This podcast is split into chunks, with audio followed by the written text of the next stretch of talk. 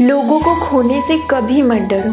कोई अगर आपको छोड़ के जा रहा है, कोई अगर आपको नहीं समझ रहा है तो उस बात से बिल्कुल भी स्ट्रेस मत लो। क्योंकि जो आपको नहीं समझते हैं, वो आज नहीं तो कल आपको डेफिनेटली छोड़ के जाएँगे ही।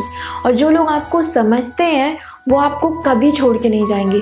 पर इस बात का ज़रूर ख्याल रखना कि उन लोगों की खुशी के लिए, उन लोगों को सिर्फ़ और सिर्फ़ अपनी लाइफ में रखने के लिए और उनको खुश करने के लिए आप अपने आप को मत भूल जाना।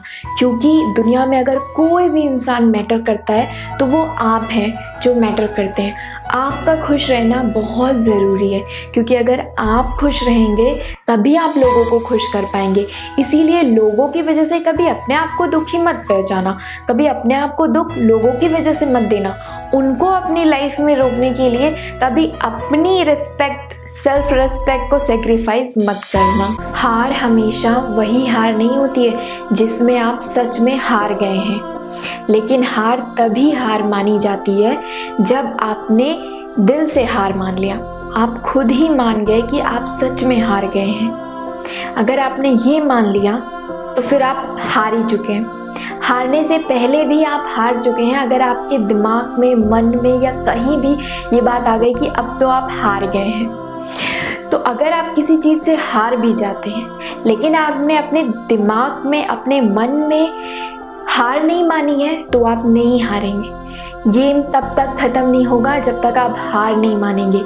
इसीलिए आप हज़ार बार गिरे, हज़ार बार फेल हो, हज़ार बार हार क्यों ना जाएँ। लेकिन कभी भी हार नहीं माननी है। जब तक जीत ना जाए तो जीतने पे फोकस करना है। जितने बार भी हारो, हार मत मानो। जब तक जीत ना जाओ। ये तो आपने डेफिनेटली सुना ही होगा कि हल्की चीज़ें उड़ती है और जो भारी रहती है, वो डूब जाती है। तो इससे आपको ये सीख लेना चाहिए कि आपको अपने दिल को हमेशा हल्का रहना, रखना चाहिए। कुछ भी हो जाए, कितना भी प्रॉब्लम आ जाए, कितना भी टेंशन आ जाए, अगर वो कोई भी टेंशन आप ये सोचिए कि अगर आने वाले पाँच साल में ये बात आपको मैटर करने वाली है, अगर नहीं मैटर करने वाली है तो पाँच मिनट में भूल जाइए। और अगर सच में पाँच साल में ये बात आपको मैटर करने वाली तो ज़्यादा से ज़्यादा पंद्रह मिनट दे दीजिए। लेकिन उससे ज़्यादा टाइम मत दीजिए, क्योंकि आप अपने दिल को जितना हल्का रखेंगे, उतना ही आप किसी भी परिस्थिति में, किसी भी सिचुएशन में आप डूबेंगे नहीं। आप हमेशा उससे उभर जाएँगे। हमेशा आप उस प्रॉब्लम से ऊपर आ जाएँगे और मूव ऑन कर लेंगे। इसलिए बेटर है कि आप अपने दिल को हल्का रखें।